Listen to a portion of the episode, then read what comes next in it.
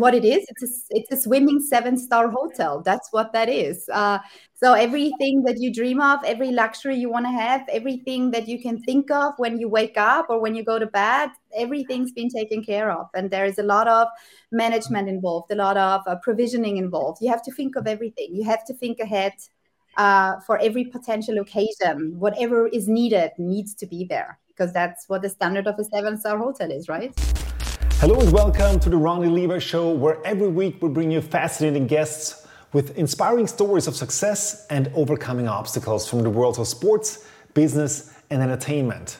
To support this channel, please subscribe, turn on the notification bell, and hit the like button so that we can deliver you the best content possible. Her story sounds like out of a movie. Just before finishing her university studies in Vienna, she took a time out in Florida from an au pair started making connections in the yacht industry and from building up a private island at the Bahamas to being a private chef on a mega yacht in the South Pacific, her life was nothing short of an adventure. She organized luxury fairs and headed several global marketing departments, changed her career paths several times, and what she's doing now, we're going to get into that right away. So, please welcome, without further ado, here is, I'm happy to have her on the show, Nina Haberlehner. Woo! Hi, it's so good to see you. Thanks for having me. Super, super excited about our exchange today.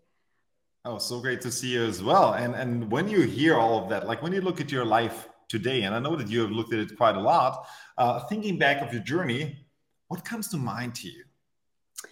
Well, hearing you play that back to me makes me think, who is that girl and can I meet her? Um, it kind of sounds um, like somebody else's life, uh, but uh, yeah, it's a, it, it was an adventure. It's amazing, and I love, I love actually listening to you say it rather than me tell it. Then it sounds true, doesn't it? Um, well, I know it to be true. So yes, but um, it really doesn't no. It and it doesn't it doesn't seem you know when when when you're in the middle of your adventure when you're in the middle of creating your dreams um, it doesn't seem so special or it doesn't seem particularly cool or particularly something that that that you think you're going to look back at and say wow this was amazing. Um, so after doing all of this and at the end of the road now actually summarizing it like that makes you wonder hmm, no, actually, that was quite cool. No, actually, was something to be proud of.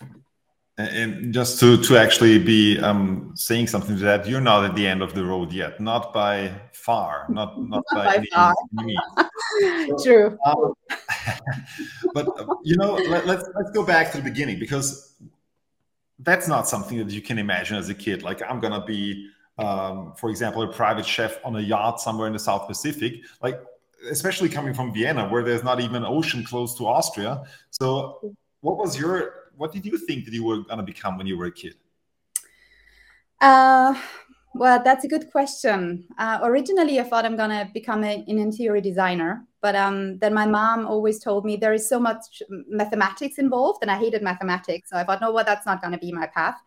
Um, and then I then I just thought I'm going to live a very normal life, uh, studying international business administration, following in my uh, father's footsteps as being the head of marketing in some company, and then I don't know, uh, becoming very successful at this. Um, and then there was this other side of me, really wanting to travel, really wanting to see the world, and uh, just being creative and enjoying enjoying life, really making the most of it, not making the most for everybody else. And uh, and that was me deciding to try something else and being brave in doing so. Um, but I didn't think that that's that would be the the outcome of it. To be honest, I just followed a dream that I thought was great. The reason why I also was thinking that you would be a great add to have on the show is because there are so many lessons in your in your story and there's so many life learnings and also it's a, it's an adventure and for many people it's a dream. So so let's, let's let's take a step back to actually how all that started because you went to school you graduated from school it was a school with a business major. Afterwards you went to the university of economics in vienna and you also were studying a marketing major and and you were basically almost done. And then you had a calling um, basically you moved to the US. So tell us how that happened. And, and, and I'm sure your parents were maybe not so amused. maybe. uh, well, um, great summary. That's pretty much how it all started. I was just doing um, the works and I was just doing what everybody else expected somebody from Austria to do, study um, and become, become, I don't know, a major in something. And uh, like I said, I always wanted to travel and I was looking for ways to do that, but there was no money. Um, there was no opportunities uh, to have a job some place abroad with my age. Uh, so I was just continuing to wait for an opportunity to show up. And when I was I think 23 years. Uh, I was almost done with my major. This one opportunity uh, came out of the blue, and it was literally being an au pair for dogs. And I'm not joking. It wasn't. It wasn't even a kids au pair. It was an au pair for a miniature and the giant schnauzer in Florida. Um, attached to it was also being the assistant of a diving school. So um, uh, there was this huge struggle inside of me, thinking whether I should now kind of take a pause and a break and then move to Florida, a dog au pair and an assistant in a dive school, or to continue becoming a marketer and running my own business and doing what, like I said, everybody else expected me to do. Um, it was a it was really a big struggle. And, uh, at some point, I decided if the others, uh, the challenge, and I moved to the States. Wow. Um, what what made you actually like? What was the tipping point? Why why did you actually do it? And also, what did your parents say? Uh, the reason why I did it is because I felt this was me. Um, I had the bureaucrat in my head saying, "Hey, continue your studies. You know, otherwise you're not going to become anything. Uh, you're not going to be successful. You're just going to like don't take any risks. And then there was the free thinker inside of me thinking, oh, you always wanted to travel. Hey, this is your chance. You know, there's not going to be another opportunity coming around so fast. Follow your heart, chase your dream. You know, there is a difference between being a dreamer and being somebody who chases after that dream and actually making it real. Um, that was the that was the the decision making process and that's why i finally did it my parents of course weren't too happy because my father being a bureaucrat himself thinking, well, child, you know, statistics say you're just gonna screw it up and that's not gonna work out good. And my mom was just being a typical mom saying, Oh my God, my daughter going all the way to the States all by herself. That's just nuts. Uh, but she was supportive. So, um, yeah, I, I bought my plane ticket with the little money that I had and said, Well, venture, I'm coming.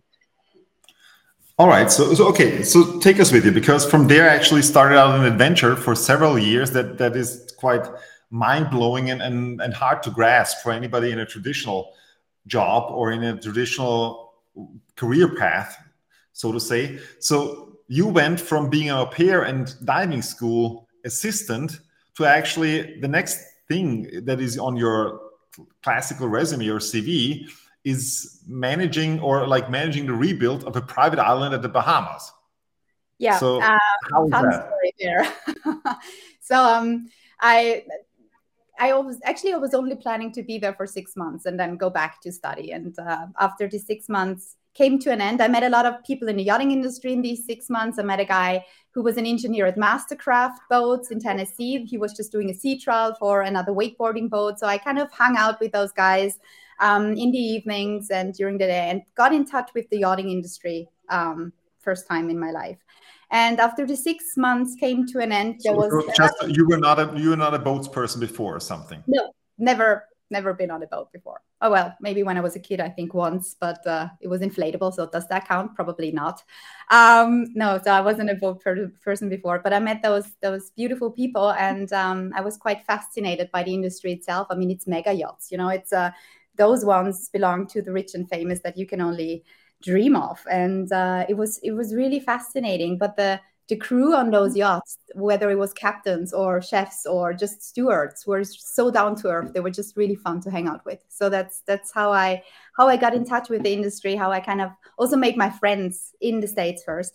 And when the six months came to an end uh, my gig of being a dog au pair and a assistant in a dive school kind of was finished I really struggled again making that decision whether to go back and finish my degree or to stay longer. And um, after kind of fighting that battle too, an internal battle between the bureaucrat and again the free thinker wanting different things, I decided to stay and um, got in touch or actually a yacht broker got in touch with me because it was it was a hurricane season at that point and i think there was hurricane charley just left and there was another hurricane coming our way and this one left a lot of damage in the bahamas. And then there was this beautiful private island called sandy key uh, with a mansion a main mansion and a lot of little guest houses for the owner's friends. And there was a gym on it and, and all kinds of fun toys and tools.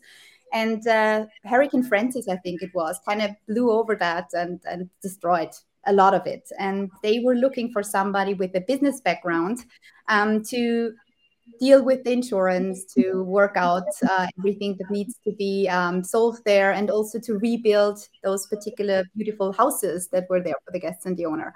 And since I was um, in business and uh, also having, uh, uh yeah, background in all of that, they asked me to fly to the Bahamas, to move to the Bahamas in my little private jet and uh, and fix that. So that's what I did. it was uh, exciting and uh, and insane and um, nothing I expected that would happen actually, but uh, it was fun.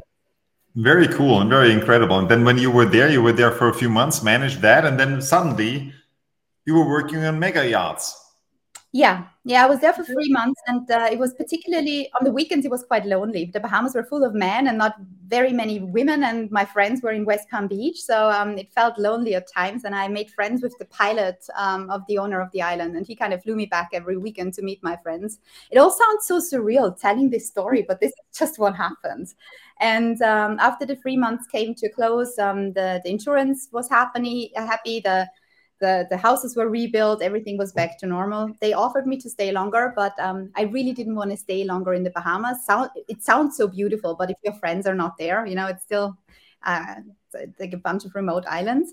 So I, I flew back to west palm beach and then um, i got a job offer in the south of france uh, working on a yacht there. So that's when i moved to the south of france and uh, that's where the story continued being on mega yachts for many many years so yeah, so you were in the south of France, like in the Côte d'Azur, like basically in Cannes and in Monaco and Antibes, and, and you were basically take us with you because you said living on mega yachts for for many years, and, and well, probably ninety nine percent of the people are like will never actually or have never set foot on a mega yacht. So uh, tell us how how is actually living on a mega yacht and, and what like how big is that? Just to give it some proportions, how many people work on that and, and what is it like? It varies really. To say a mega yacht is this and this size and this is how many people work on it, that doesn't work because it really depends on on how big you want to play it, right? There is from 26 meters up to 50 free stories with helicopters, without helicopters, they, some mega yachts have another mega yacht attached to them because that's where the crew lives. Um, so it really varies. You can, as big as you can dream it, it can happen, and probably even bigger than that. In my particular case, I was um, working on yachts that were around 30, 30 meters and um, crew between five and eight max. Uh, and uh, in Antibes, we were a very small crew. It was just three of us. It was um, a smaller yacht, and I also it, it also always there is a difference between who you work for you know there is a there is particular cultures that make it harder to work with than others so i was always looking for uh, somebody owning the yacht that was adventurous that was fun that was obviously rich enough to own this but obviously also fun enough to want to work with and to hang out with. Um, so there was a there was always a, a, balance to be found to really be happy on big um, yacht. And what it is, it's a, it's a swimming seven star hotel. That's what that is. Uh, so everything that you dream of, every luxury you want to have, everything that you can think of when you wake up or when you go to bed, everything's been taken care of. And there is a lot of management involved, a lot of uh, provisioning involved. You have to think of everything. You have to think ahead. Uh, for every potential occasion, whatever is needed needs to be there because that's what the standard of a seven star hotel is, right?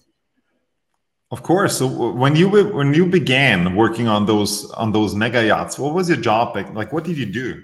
I was um I was one. So I was staying in Antibes at that point, and there was another yacht in Juan-les-Pins. So it was kind of going back and forth between those two yachts.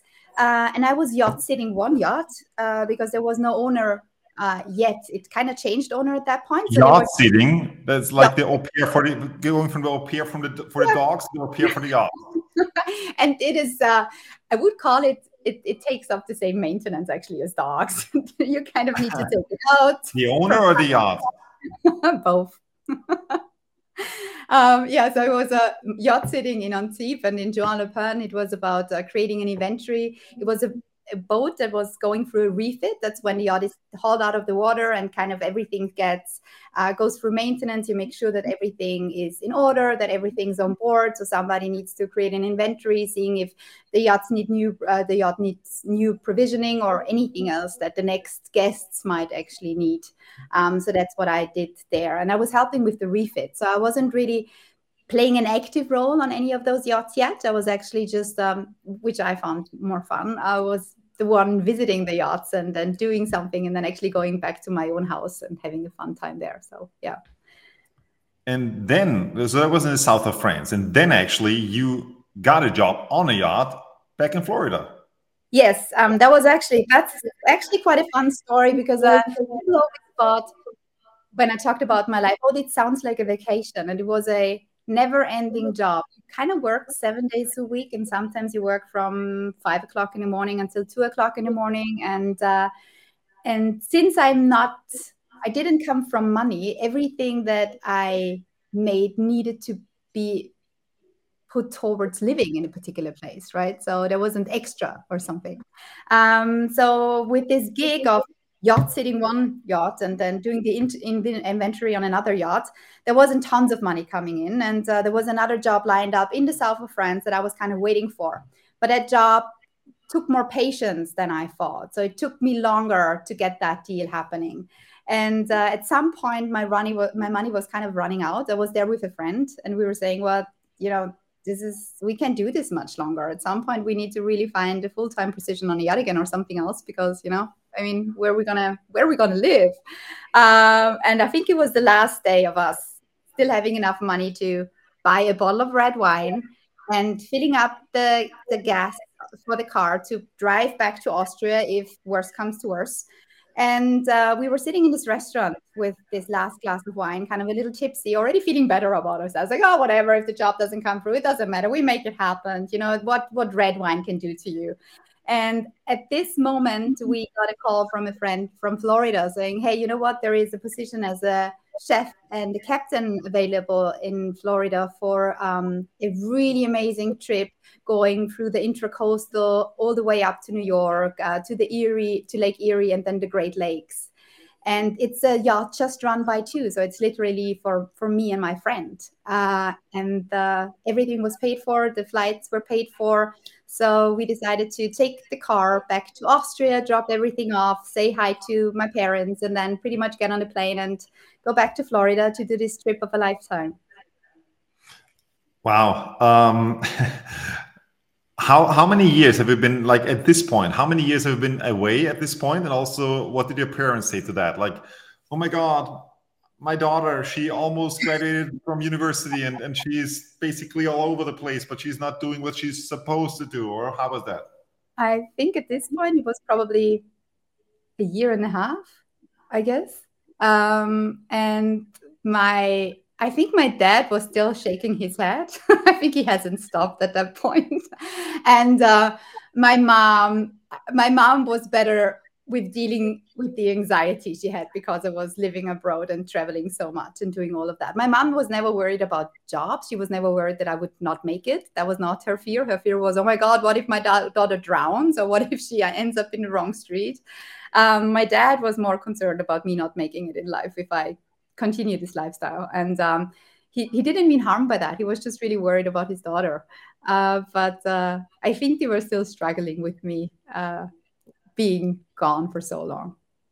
What were your thoughts at the time? Because also for everybody, I mean, I believe that there are many people out there who would love to do something like what you did, or who would love to to go out and embark on an adventure of a lifetime. And there are a lot of doubts in in in people's minds or in people's heads like oh my god um, i have no idea how to start i don't know how to do it i don't know well, what if this happens what if like many many more what ifs that come to mind and and also fears and doubts and, and to also overcome that? What what was going on inside of you? Uh, oh, it was it was a war zone inside of me. So um, this was not an easy decision, and it was a decision I made every single day, and sometimes twice or three times every single day. There was two struggles that I that I had to deal with every day. One was um, I'm I'm insanely shy. I always have been. And so the one struggle was to do all of this, to go on an adventure all by myself, to get on a plane to Florida, to meet people, all of that by myself, by be uh, and and and being incredibly shy. Uh, and I'm not talking the fashionable cute shy, the kind of shy that, you know, oh my God, it takes her five minutes to say hello. No, I'm talking the shy that makes you wait out of outside of a room for two hours before you dare to enter to say hello to somebody. The kind of shy that makes it hard for you to get on a bus because maybe you need to speak to the bus driver about something, that kind of shy. So this was something that I was I was struggling with every day. And then the other thing was always this constant fight between the bureaucrats saying, "Hey, you know, this is not this is not how it's supposed to be. This is not good for you. This is not going to work. This is going to ruin your life. Uh, this is not how everybody else is doing it." And then the free thinker saying, "Hey, but follow your heart. This is working for you. This is cool. This is this is your life. You only have one, and it's not gonna be all going on. It's not gonna go on forever. You know, you never know how much time you get. So make sure you live it authentically. And uh, and it was an everyday decision to live with this fear and to fight the fight and to to overcome my shyness, which I never overcome came, but um, I, at least I tackled it every single day. Uh, so it's it's not something that comes easy. When people say, "Hey, you just make a decision and then that's that," no, you have to decide every day, but it's worth it. It's very beautiful. And you were talking about the shyness holding you back, and also the, the inner bureaucrat holding you back. What was on the other hand? What kept moving you forward? What was it that like the dream or adventure what, what was it? Like what were the or also the character traits that moved you forward? It, it was just there was just no doubt that if i if i don't if i don't tackle my fears then i won't ever be able to live a fulfilled life. So if i if i let myself be stopped by what's making me scared then what's left there's it's not the life i want to live. It's i have dreams i have visions i have ideas. They might not work don't get me wrong. I might have a dream and i will fail horribly but the fear of failure shouldn't stop me from trying. It should not stop me from doing anything. It's the same with i'm i'm i'm majorly afraid of heights. Uh, super scared to get on a ladder. Ladders and i are not friends um, but I love being up in the mountains. I love skiing. I love uh, being, I love flying. So, what am I going to do? Am I not going to do any of these things, or I'm just going to accept that I'm super scared and do it anyway? So, I went bungee jumping and skydiving and paragliding, and I'm up on the mountains every weekend. And I definitely don't stop skiing, even though I hate going up the gondola. Uh, just like yeah face it. Face it over and over again and just be aware that you live with it it's okay. It might become a friend at some point. Wow. You uh, let's go back to to to your timeline and, and like basically went up to florida to work on a yacht and you were actually doing some basically not even like on the on the ocean. You went to the erie to the to lake erie and so on right? Or, or what so yeah we, we went we went uh, on the intracoastal, which is uh, inland, uh, all the way up to New York, and then you go through the, the locks. There is tons and tons of locks um, where you kind of move up rather than uh, stay on the same level. Oh. And then uh, you went through. I went through those locks to Lake Erie and then to the Great Lakes, which are magnificent and beautiful in itself. It was an unbelievable trip. Um, so yeah, this was this was really a trip of a lifetime. It was the owner of the yacht always wanted to do that. He bought a yacht particularly for this trip, um, and and I was lucky to be on board for it, and it was stunning. Mm. Then um, I think after I think that was probably six months or something, and we came back to Florida after six months, and at some point uh, I heard the bureaucrat knocking on my door again, like saying, "Hey, you know, maybe you should go back to Austria now and finish your degree." Uh, and this time, for some reason, he sounded convincing. He sounded more like a friend than somebody who wants to stop me. And I thought, he is the yeah. bureaucrat inside of you. He's the voice, right? Inside yeah, he was you. the voice. Yep. The bureaucrat was the other voice. There's two voices always: the bureaucrat and the free thinker. Those two. They like each other by now, by the way. They became friends, but back then they weren't friends at all. They really hated each other. They just didn't agree. They didn't agree on anything. Um, so yeah, I, I after six months more, I decided to go back to Austria to finish my degree to kind of listen to that voice and see what what comes out of it. Um, so I I ended up back in Austria, signing up for my studies again, wanting to finish the last. I think I was at eighty five percent or something. So it wasn't long anymore to actually to actually get my major. And life and, had a different plan. Yeah, again, right? It always has a different plan. Uh, and I, I, took a I took a part time job uh, with a, an industrial designer that I really really liked. It was a cool company. Um, I was working as the marketing assistant of the CEO. Um, great great time working with him. And um, I also went to a couple of networking events. And at some point, and I don't, I really do not know how that happened. Uh, another the CEO person going to networking events. Just yeah, to, also, to I also don't know how that happened, honestly, but I got better at it at some point. People really never noticed that I was shy. I was like super, super putting my mask on and shaking underneath it, but nobody noticed. So yeah, it's also a matter of training at the end of the day. Um, so I, I, was working for this guy for three months and then continuing with my studies, uh, doing doing it the proper way, you know, the way it's supposed to be done. And uh, there was another CEO that came across my I don't know, my CV or whatever he came across. I don't know. At some point, this guy knocked on my door and uh, I didn't and asked for a meeting and I didn't know what the meeting was about. I didn't even understand what, like, how, how did you get hold of me? Um, and we started talking and I, I have this, this trait that I just tell people what I think they're doing wrong. it's like, it's been this way. I think this could be improved and this could be improved. And how about fixing that? So I do this all the time um, seems to lend me jobs. Uh, I did the same with him, and after a couple of um, hours talking, I think uh, he said that he's super unhappy with his head of marketing, and he wanted to offer me the job. Obviously, this was not a part-time job. Obviously, this wasn't remotely a full-time job either. It was like a very, very full full-time job. Um, and there was another struggle again. Um, the bureaucrat saying, "Hey, you know, you wanted to finish your degree, and you already have a great job here. So, what are you even thinking about?" And then the free thinker said, "But this is kind of what I'm studying for. This is kind of the chance of a lifetime again. I mean, me in my age, who would have thought that after being gone for so long, I get offered the head of marketing? Like crazy, right?"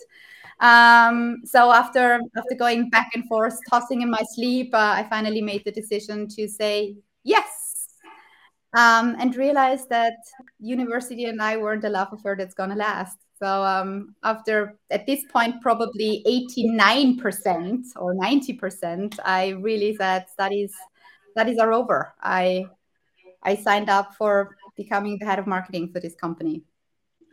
So that and you were organizing luxury fairs basically in Vienna, um, and and at the time, right, where you were the head of marketing. And how long did that last? And what did you take with you, like from the first time being the head of marketing? Because later on, you you had several more stints on that. Uh, but yeah, take us with you.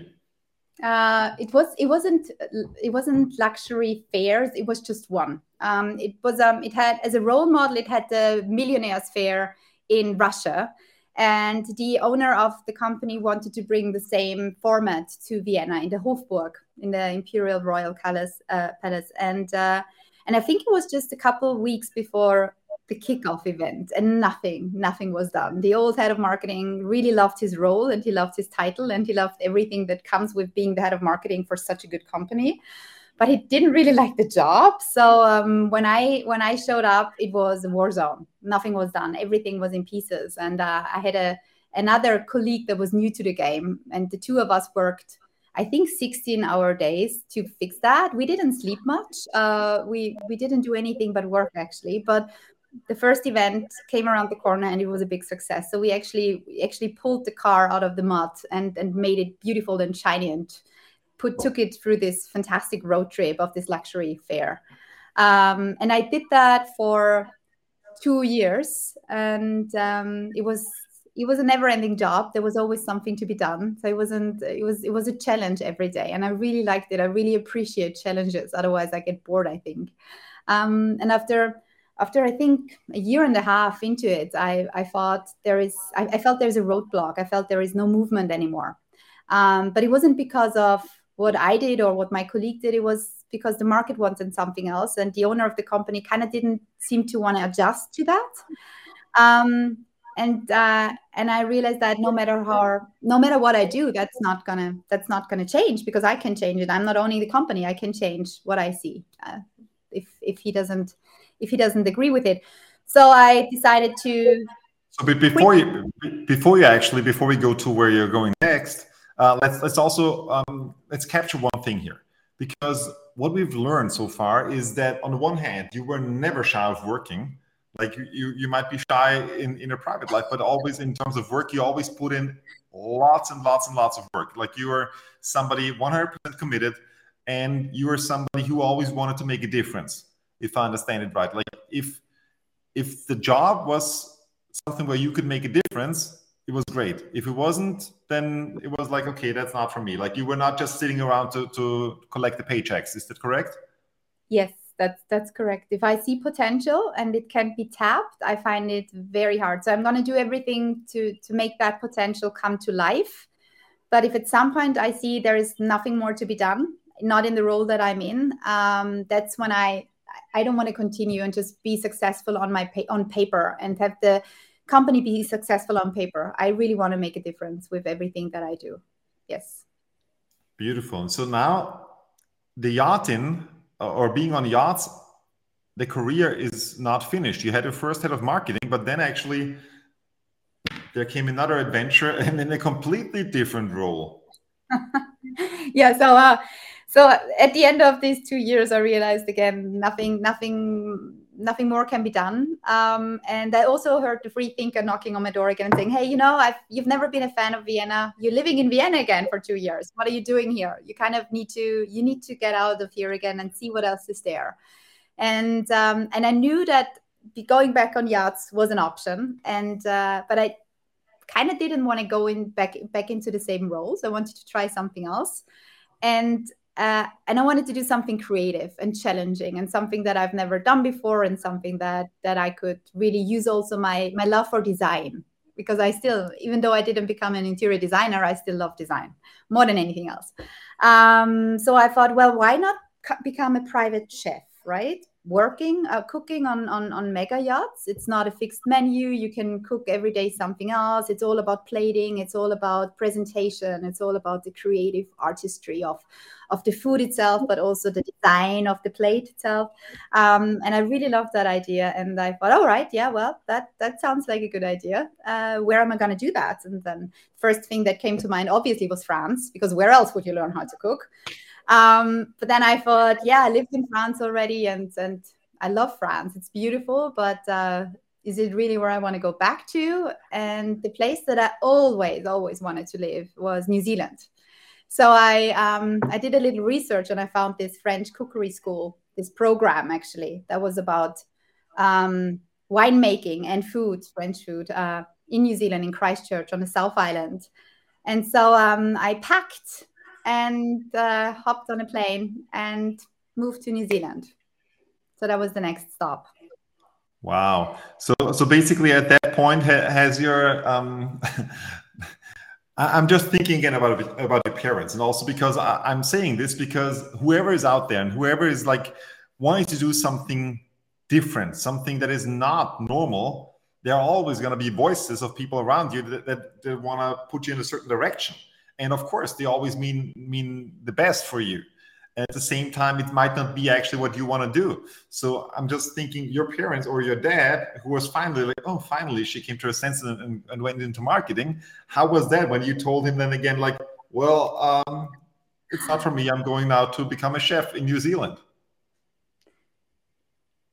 Well, he wasn't the biggest fan of this idea, obviously. He was just so happy that I finally, you know, had this career a, a, jump and and and he was excited me being the head of marketing. And uh, yeah he was he was definitely not throwing me a, a farewell party that's for sure. Um, but i think at that point also he had started to trust that i would make it. So uh, it wasn't it wasn't the path that he would have chosen for me, and he still wasn't sure how far I would make it. But he wasn't worried anymore that I would, I don't know, end up under a bridge, um, not knowing what to do next. So he he saw that much at least, uh, and and that was good.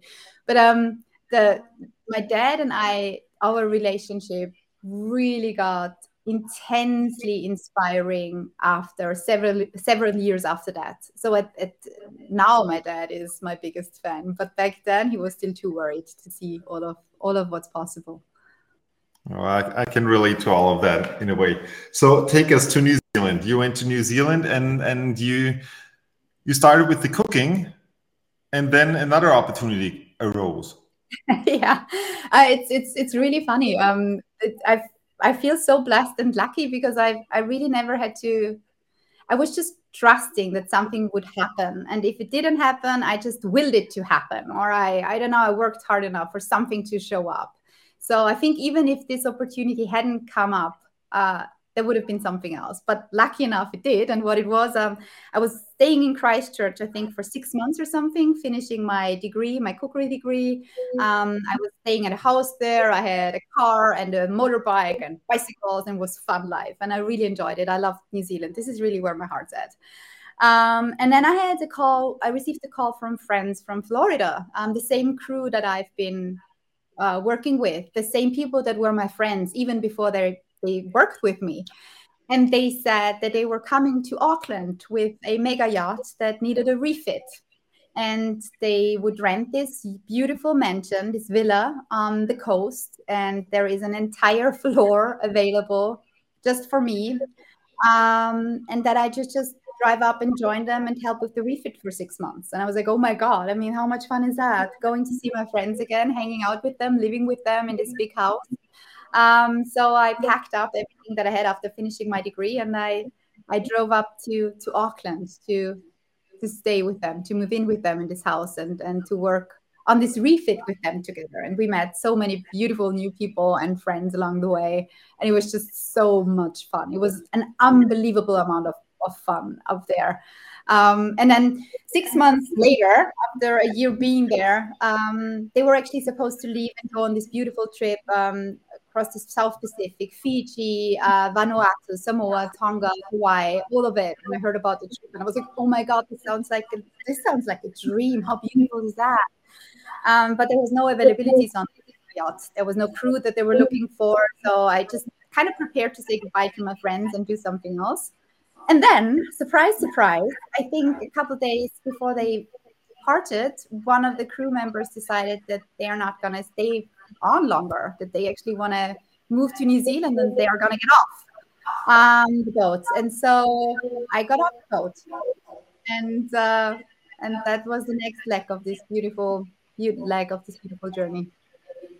Wow! So then you basically became a private chef on that uh, on that mega yacht in the South Pacific. And you were even designing the, the menu and the wine menu and so on. Like i i, I can i can literally see it in front of me because uh, also we got to know each other from work and i know how how detail oriented and how how everything is basically fitting together. And and when you touch something you touch it wholeheartedly. So just to sum up the the experiences from from yachting first of all what would you say what because you also got to travel a lot. What were the most beautiful and magnificent places that you got to see? Oh my God, you want to make me pick? That's difficult. Uh, so if I if I had to if I had to pick one place that I loved the most, it really was New Zealand. That was really the place that I felt most at home. I love the people, I love the food, I love the culture, I love the the scenery, the landscape. I mean, there is ocean and mountains, and I love both. So that that was magnificent. But when you think of the remote islands of the South Pacific, when you think of Samoa, or you think of Tonga, or you think of Kiritimati, or wherever, this is all of those places to be away from the hustle and bustle of of, of the madness of, of of Western civilizations, uh, to just be focusing on on the now on uh, really enjoying the quiet and the peaceful nights. Um, that was that was touching uh, my soul every single every single moment of of the days and the nights that I spent there. So there's so many beautiful places. Canada was phenomenal. Um, the south of France, obviously too. So much of the United States are are just mind blowingly beautiful. Um, Asia, all of yeah. You can't make me choose. I won't. so basically, to sum it up, there are incredible. There's beauty, pretty much all over the place. It's just also for us to really see it. Yeah, it, you take. It's a different kind of travel, right? When you when you travel for work, when I would travel as a CMO, I go to a place, I do my job. If I'm lucky, I get to look around for an evening or the morning. But it's not the same as really integrating yourself in a place really becoming part of the social um, scene or becoming part of the the environmental scene or becoming part of just the trees whatever that is. Um, so that's that's a different kind of of traveling. And the thing that i always needed though because it sounds like just just being on yachts just working on yachts really never never scratched my itch entirely. So I always needed to add something that is also intellectually me that I can use my creative skills with. That's when you mentioned creating a wine menu. I really went into graphic design again and uh, and started to copywriting uh, flavors. And then I I created my own website because I thought this is how I want to share my memories with my friends and my family rather than Facebook, which came out 2008, just when I did that. So um, I, I, always needed something more. I started videographing. I started to really add all these features, photography, to to make all that I needed, well, to put all of that I needed in this one experience or in this big experience. I want to add a different point as well, because also through your yachting, you got to, and, and of course throughout your career, you got to work and also to engage with lots of very high profile people, like very rich people or abundant people and so on and so on. And and for many people when they're just starting out and especially when you're not coming from money as you said there are all those beliefs like oh my god like they might be whatever you might be thinking about them yeah?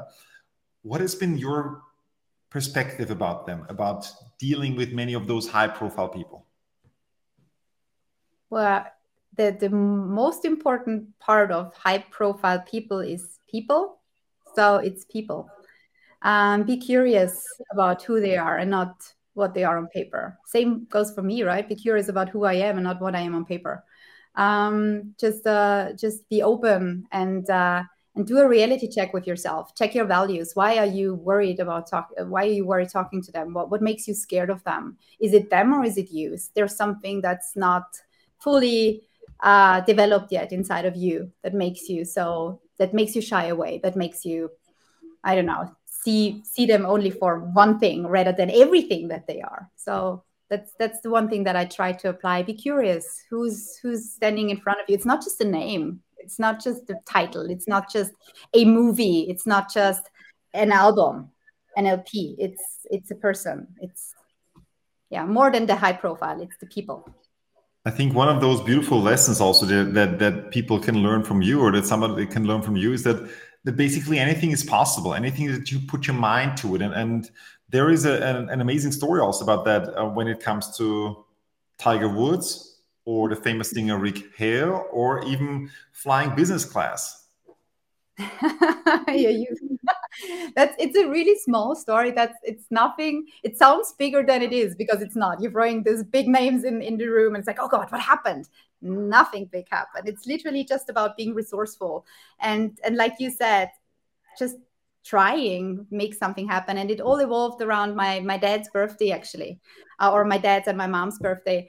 My dad is a huge golf fan he's an, a golf enthusiast. He he i don't know. I think he speaks in golf metaphors for the last two years only. So that's that's his thing and um, for his 60th birthday i just wanted to i wanted to create something beautiful for him. So i went to interview every single person that was important in his life role models friends family and see what he contributed to their life and the other way around. And i also thought it would be so fun if uh, if tiger woods would congratulate my dad and say something to my dad. I mean my dad's big golf fan so he's a big tiger woods fan. And i thought well you know that would be fun right um, unrealistic but fun. and so I, I was, um, I'm good with research, and I kind of uh, managed to connect with him actually with Tiger Woods, and I asked him if he would be so nice to send my dad a message for his birthday, and that worked, and he did, and uh, something similar happened with, with Rick Hale, who is um, a musician, and uh, he's doing a lot of covers and, and, and mashups. And one of the mashups I really liked was um, a mashup between "Fly Me to the Moon" by Sinatra and I think Lucky by Jason Mraz. And this song alone has 10 million views on YouTube alone. So it, he is a name. It's not somebody that you, I don't know, find around the corner to quickly chat up. And um, and I thought this is the perfect song to actually rewrite lyrics uh, for, and, uh, and I really would love to get that instrumental to to use it as music that I want to write for my dad. So I got in touch with him also again just trying to to find a way to connect with him. And also he said of course for your dad's birthday I will actually send you the instrumental version of my song so you can use it to gift your dad with it so um yeah everything's possible you just try and if it doesn't work out well what have you lost or business class you told me before also like when you for anybody like everybody um when you buy an economy ticket, of course, it's always a dream. Oh, maybe I get an upgrade. But you got that many times. Yeah, it happened to me many times. Yeah, just uh, walking up to the counter. What what what is there you have to lose? You talk to a human being about another human being experience, and so that that worked. Yeah, upgrades. I, I seem to have a hand for upgrades. Probably not after this interview anymore. After this interview, I'm gonna be I'm gonna be in front stage at all of those airlines and saying, well, you don't ever give her an upgrade again. But it did work. Wow. So just uh, talking with them. Okay, beautiful. So let's jump ahead a little bit because you went back after that. You really came back again to Austria. You came back to being a um, a CMO, like the the uh, chief marketing officer, first at a at a uh, like at, at several companies, and and the last one that you were was the global head of marketing for the global market leader for strings, like for, for orchestral strings, like violin strings and so on. And also that's where we met each other. And and, and you did an amazing job. Yeah, just just to to but I, I, actually want to to go to where you are right now because right now you are a brand architect, a marketing consultant, a personal development and leadership co-active coach, and a creative one-stop shop. What does it mean? Uh, I'm trying to connect all the dots between everything that I am and everything that I want to give or do both actually. Uh, and uh, so I, I, took a wrong turn from this beautiful dream that i lived uh, to come back to vienna. And uh, there's that was a wrong turn for you? It was a it was a it was not an expected turn to come back to vienna. It certainly wasn't something i planned. But it happened. That's another long story for another long interview regardless, uh, I ended up in Vienna again, and like you said, as the CMO for a global market leader, um, something also that statistics probably wouldn't prove wouldn't approve of. Uh, and uh, it was a really successful job. I did this for seven years. Um, and really changed the face of, of the company, and it was um, it was great. It was fun. It was so much work again, uh, and I don't remember sleeping much in those seven years either. But at some point, um, I I really felt uh, there is there is something there is something missing that uh, that I kind of lost on the way of being in this particular career, being this successful, being the name of this this this title, this very important title that I mentioned before. Sometimes you kind of that that seems to become everything, uh, and I realized it's not everything to me uh, again, and I really want to do something that that is more that is more soulful than just being a business developer running running the successful marketing for a company and so I decided to to leave that beautiful job behind after seven years. Um, and that was also a very tough decision because it comes with all kinds of benefits, as you can imagine. I mean, global CMO of a of a market leader that is a, a really good job for a marketer. That is the dream come true when you can change the face of of a really really renowned company that is hundred years old already. Um, but I, I wanted to do more. And so I decided I still want to do marketing. I still want to consult. I still want to help brands uh, find their identity, their soulful identity, um, becoming the best they can possibly be, adding the advertising to it because I am a copywriter, I am a graphic designer, I am a videographer, I am somebody writing campaigns. So adding all of that to the mix to really make um, sustainable, great, soulful marketing. But then also uh, to be a coach to help um, personal development and growth, uh, but also brand development and growth. It's a similar thing, actually. It's interesting that uh, it's all soul driven, brands and people. Um, and and so I, I, decided to to do that and, and combine those beautiful C's, the creative, the consulting, and the coaching into one thing. And that's that's what I do now. And I and I love it. And it's um it's another journey. It's not a journey that takes me on on yachts on the water. It's a journey that takes me inside, inside myself and inside many other people um, that want to see what's there, that want to explore, that really want to go to the bottom of things and say, hey, I, I think I can do this, you know?